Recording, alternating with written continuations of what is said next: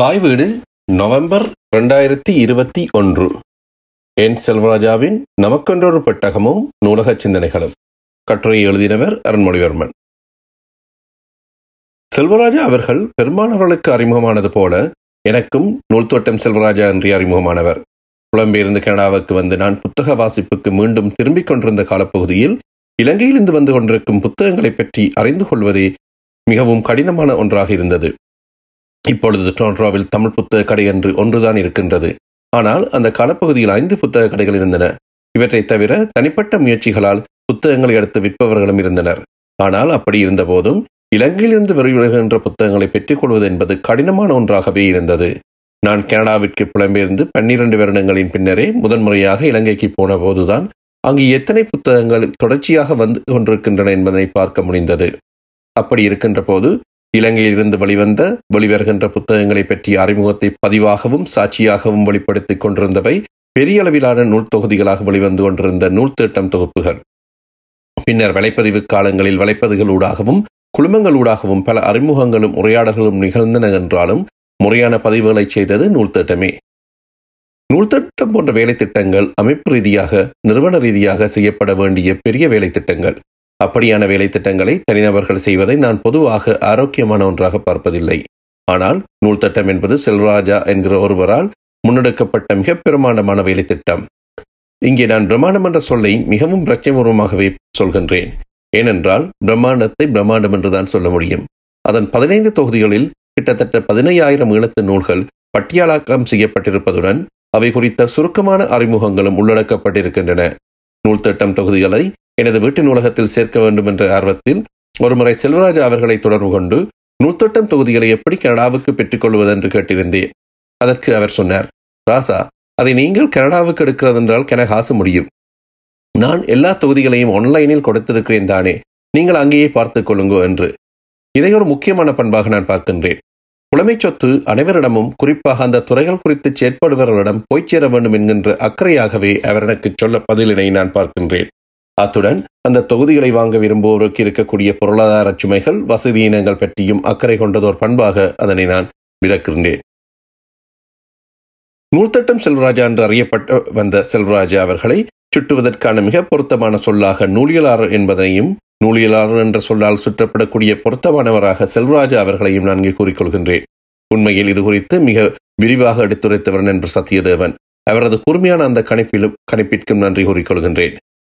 நூலகராகவும் Evelyn ரெட்டம் நூலகத்திற்கான உந்து சக்தியாகவும் அமைந்த அவரது பங்களிப்புகள் நூலகவியல் நூலகங்கள் என்கின்ற கருத்தாக்கம் பட்டியலாக்கம் ஆகியவற்றுக்கான அவரது பங்களிப்புகளுக்கு மேலாக பதிப்பாக்கம் நூலொன்றினை பதிப்பித்தல் தொடர்பான தொழில்நுட்ப ரீதியிலான வழிகாட்டல்கள் உள்ளூரில் புத்தகம் ஒன்றை பதிப்பிப்பதிலும் சந்தைப்படுத்துதலிலும் விற்பதிலும் இருக்கக்கூடிய சவால்கள் அவற்றை எதிர்கொள்வதற்கான பொறிமுறைகள் இந்திய நூல்களால் எழுத்து பதிப்புச் சூழல் எப்படி நசிக்கப்படுகின்றது இவற்றிற்கிடையில் நிகழக்கூடிய அசமத்துவம் வாசிப்பினை பரவலாக்கல் கிராமிய நூலகங்கள் என்பதை ஒரு செயற்பாடாக்குதல் போன்ற பல்வேறு விடயங்கள் குறித்து தொடர்ந்து எழுதியும் உரையாடியும் செயற்பட்டும் வருகின்ற செல்வராஜா அவர்கள் நூலியலாளர் என்கின்ற சுட்டுதலுக்கு மிக பொருத்தமானவரே. நமக்கென்றொரு பெட்டகம் தமிழ் தேசிய நூலக சிந்தனைகள் என்கின்ற இந்த புத்தகத்தில் உள்ள ஒவ்வொரு கட்டுரைகளும் பேசுகின்ற விடயங்களை தனித்தனியே குறிப்பிடுவதை தவிர்த்து இந்த புத்தகத்தில் உள்ள கருத்தாக்கங்கள் குறித்து நான் கவனப்படுத்துகின்றேன். இந்நூல் ஆவண காப்பகம் நூலகம் ஆகிய இரண்டினது முக்கியத்துவத்தை வலியுறுத்துவதுடன் இவை இரண்டிற்குமான வேறுபாடுகளையும் எடுத்துரைக்கின்றது ஒரு சமூகத்தின் வரலாற்றையும் பதிவுகளையும் சமகாலத்திலும் எதிர்காலத்திலும் வரக்கூடிய ஆபத்து தேவைகளுக்காக பேணி பாதுகாத்து வழங்கக்கூடிய இடமாக ஆவண காப்பகத்தை செல்வராஜா குறிப்பிடுகிறார். அதே நேரம் நூலகம் என்பது அனைத்து தரப்பினரதும் வாசிப்பு தேவைகளையும் பூர்த்தி செய்யக்கூடியதாகவும் இலகுவில் அணுகக்கூடியதாகவும் இருக்க வேண்டும் என்பதை செல்வராஜா வலியுறுத்துகின்றார். பொதுவாக நாம் நூலகம் என்று யோசிக்கும் போது அங்கே இருக்கக்கூடிய கடமான விடயங்களை உள்ளடக்கிய தீவிர இலக்கியம் என்று சொல்லக்கூடிய நூல்களையே நினைவில் கொள்வோம்? ஆனால் செல்வராஜா நூலகங்கள் குறித்து பேசும்போதெல்லாம் சிறுவர் நூலகங்கள் குறித்தும் நூலகங்களை சிறுவர்களுக்கு அணுக்கமாக்குவது குறித்தும் விசேட அக்கறையுடன் இருப்பதை அவரது கட்டளைகளூடாக தெரிந்து கொள்ளக்கூடியதாக இருக்கின்றது. சிறுவர் நூலகங்கள் குறித்தும் அங்கே எப்படியான புத்தகங்கள் இருக்க வேண்டும் என்பது குறித்தும் சிறுவர் நூலகங்கள் எப்படி ஒழுங்கமைக்கப்பட வேண்டும் என்பது குறித்தும் அந்த புத்தகங்களை சிறுவர்களிடமும் சிறுவர்களை புத்தகங்களிடமும் சேர்த்து வைப்பதற்கு என்னவெல்லாம் செய்ய வேண்டும் என்பது குறித்தும் அவர் கவனம் செலுத்துகின்றார். இந்த புத்தகத்தில் தீவக பிராந்திய நூலகம் புங்குடுதீவு பிராந்திய நூலகம் ஆகிய இரண்டு கட்டுரைகள் உள்ளடக்கப்பட்டிருக்கின்றன. இந்த நூல் வெளியீட்டிற்கு பிற்பட்ட காலங்களிலும் மட்டக்களப்பில் வெளிவந்து கொண்டிருக்கின்ற அரங்கம் என்கின்ற பத்திரிகையில் மட்டக்களப்பில் உருவாகி கொண்டிருக்கின்ற ஒரு நூலகத்தின் உள்ளடக்கம் குறித்தும் பொது நூலகங்களின் தன்மைகள் குறித்தும் அவர் எழுதி கொண்டிருக்கின்ற கட்டுரை தொடர் மிக பெருமதியானது கிராமங்களில் நூலகங்கள் குறித்து அக்கறைப்படுகின்ற விதைகுழுமத்தினூடாக புத்தக குடில் போன்ற சிறு நூலக அமைப்பு திட்டங்களை முன்னெடுத்து வருகின்ற எமக்கு எழக்கூடிய பல குழப்பங்களுக்கும் கேள்விகளுக்கும் தொழில்நுட்ப ரீதியில் பதிலளிக்கக்கூடியதாக இந்த தொடர் அமைகின்றது. ஒரு லண்டன் கடிதம் என்கின்ற கட்டுரை கடித வடிவில் மிக முக்கியமான ஒரு விடயத்தை பேசுகின்றது. புலம்பெயர் நாடுகளில் இருக்கின்ற முதல் தலைமுறை தமிழர்கள் புலம்பெயர் நாடுகளில் இருக்கின்ற தமக்கு அடுத்த தலைமுறையினருடன் கொண்டிருக்கக்கூடிய உறவு குறித்தும் அவர்களுடன் கொண்டிருக்க வேண்டிய ஊடாட்டம் குறித்தும் இந்த கட்டுரையில் குறிப்பிடப்படுகின்றது. அதே நேரம் புலம்பெயர் நாடுகளில் இருப்போர் தாயகத்தில் இருப்போரின் நாளாந்த நடவடிக்கைகளையும் அரசியல் நடவடிக்கைகளையும் ரிமோட் பாலிடிக்ஸ் செய்வது குறித்தும் இந்த கட்டுரையில் இருக்கின்ற கருத்துக்கள் மிக முக்கியமானவை. இந்த புத்தகத்தின் சமர்ப்பணம் பின்வருமாறு அமைகின்றது. ஈழத்தமிழர்களின் அறிவியல் முதுசத்தை தலைமுறை தலைமுறையாக பெட்டகங்களில் பாதுகாத்து அடுத்த தலைமுறைக்கு கையளித்து வந்த எமது மூதாதையினருக்கும் பெட்டகங்களையும் பெட்டக கலாச்சாரத்தையும் தொலைத்து நிற்கும் எமது தலைமுறையினரின் முதுசத்தை அடுத்த தலைமுறைக்கு கடத்த வழிதடியலையும் இளைய தலைமுறையினருக்கும் இந்நூல் சமர்ப்பணம். இந்த சமர்ப்பணத்தின் விளக்கமாக அமைந்ததே ஒரு லண்டன் கடிதம் என்கின்ற கடித வடிவிலான கட்டுரை. இந்நூலில் குறிப்பிடப்படுகின்ற தேசிய நூலகம் என்கின்ற கருத்தாக்கம் மிக முக்கியமான ஒன்று. தேசிய நூலகம் என்பது குறித்த தேசியத்தின் வரலாறு பண்பாடு அதன் நிலவியல் ஆளுமைகள் அந்த ஆளுமைகள் குறித்த பதிவுகள் ஆகியவற்றை எல்லாம் திரட்டி வைத்திருக்கின்ற ஓரிடமாக இருக்க வேண்டும் என்பதை செல்வராஜா வலியுறுத்துகின்றார்.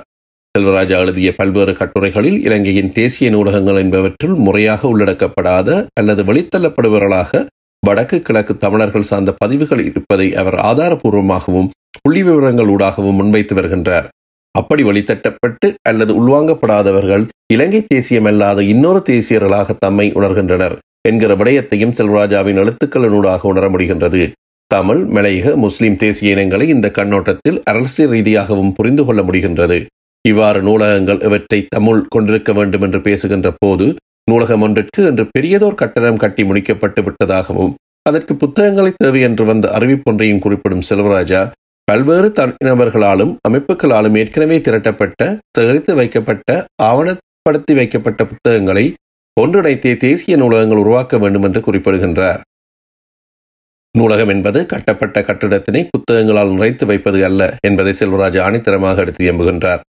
ஜாழ்ப்பாண பொதுசன நூலகம் உருவாக்கப்பட்ட போது அது பல்வேறு தனிநபர்களின் சேகரங்களையும் ஒன்றிணைத்தே உருவாக்கப்பட்டது என்பது பற்றிய விவரங்களை கமால்தீன் கானசினா புலரட்னம் ஆகியோர் ஜாழ்ப்பாண பொதுசன நூலகம் பற்றி எழுதிய நூல்களிலிருந்து செல்வராஜா சுட்டிக்காட்டுகின்றார்.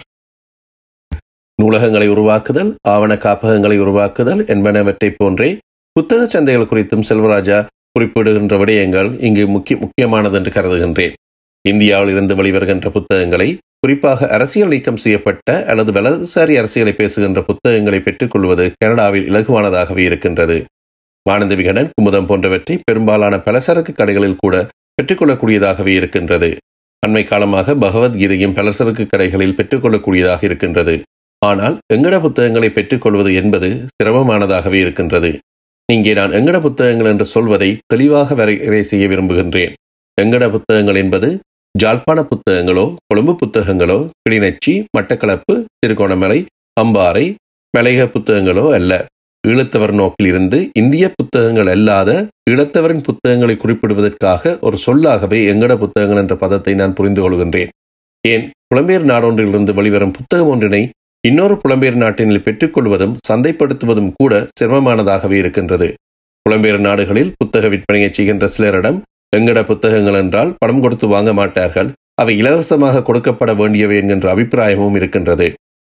இவற்றுடன் சேர்த்துத்தான் புத்தக சந்தைக்கு பின்னால் இருக்கக்கூடிய அரசியலை நாம் பேச வேண்டியிருக்கின்றது.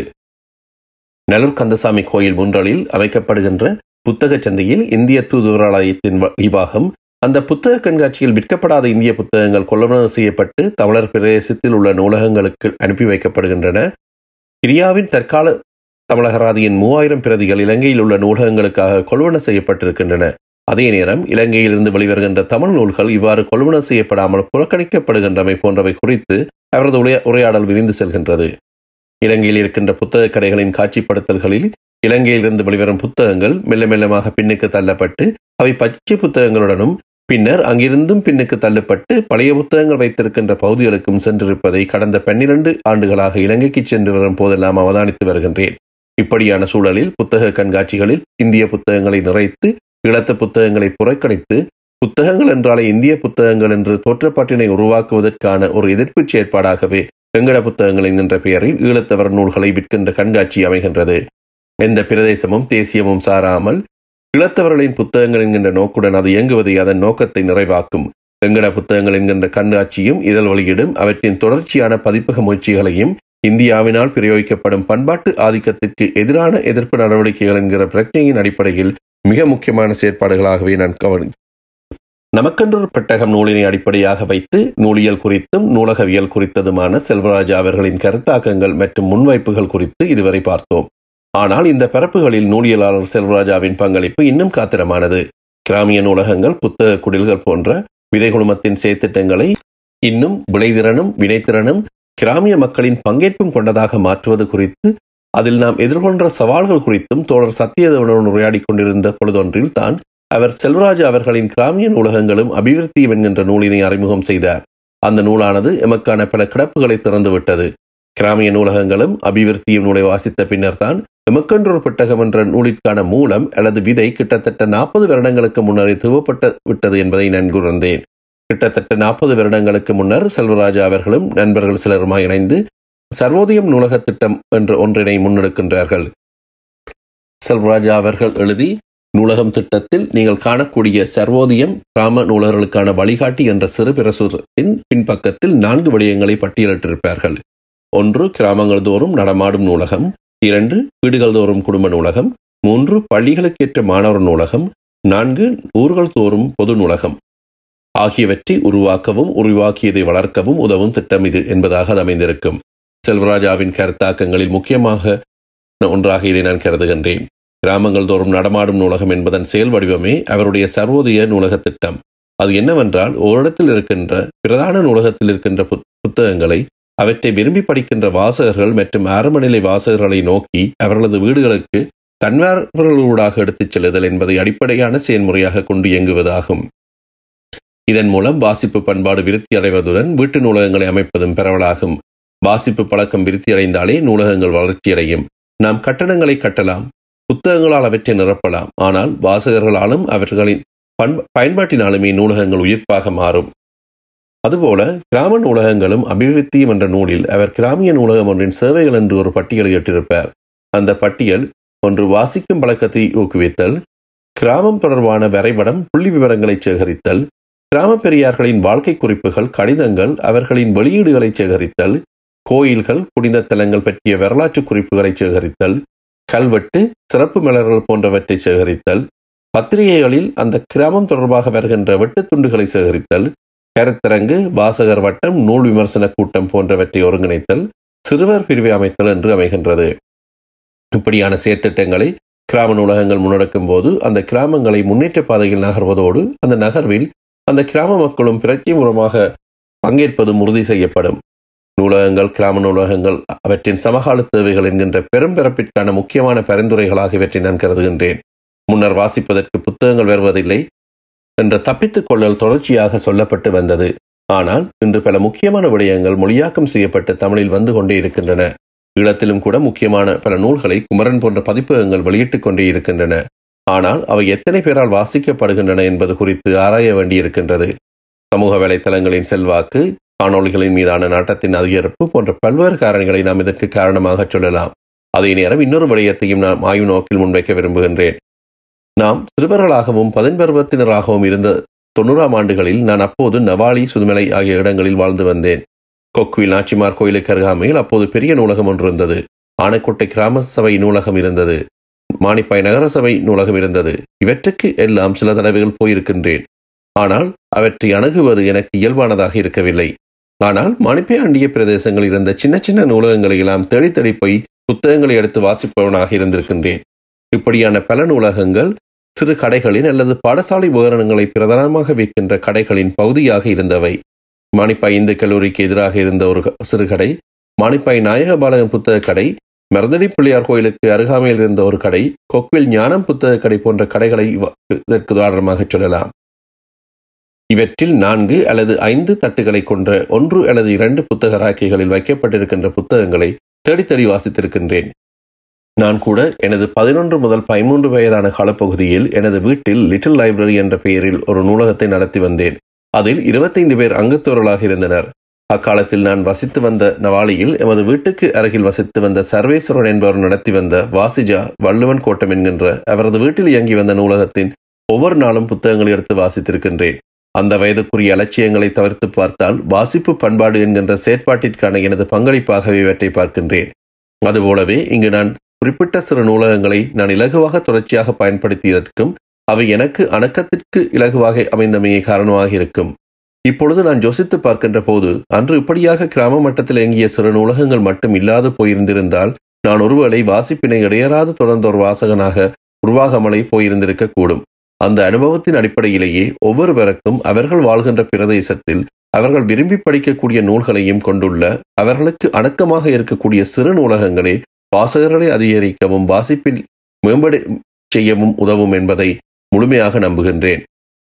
தனது எழுத்துக்களையும் செயற்பாடுகளையும் இந்த பிரச்சனையுடன் தொடர்ந்து முன்னெடுக்கும் நூலியலாளர் செல்வராஜா அவர்களின் எழுத்துக்கள் நாம் முக்கியத்துவம் கொடுத்து தொடர்ந்து வாசிக்க வேண்டியன.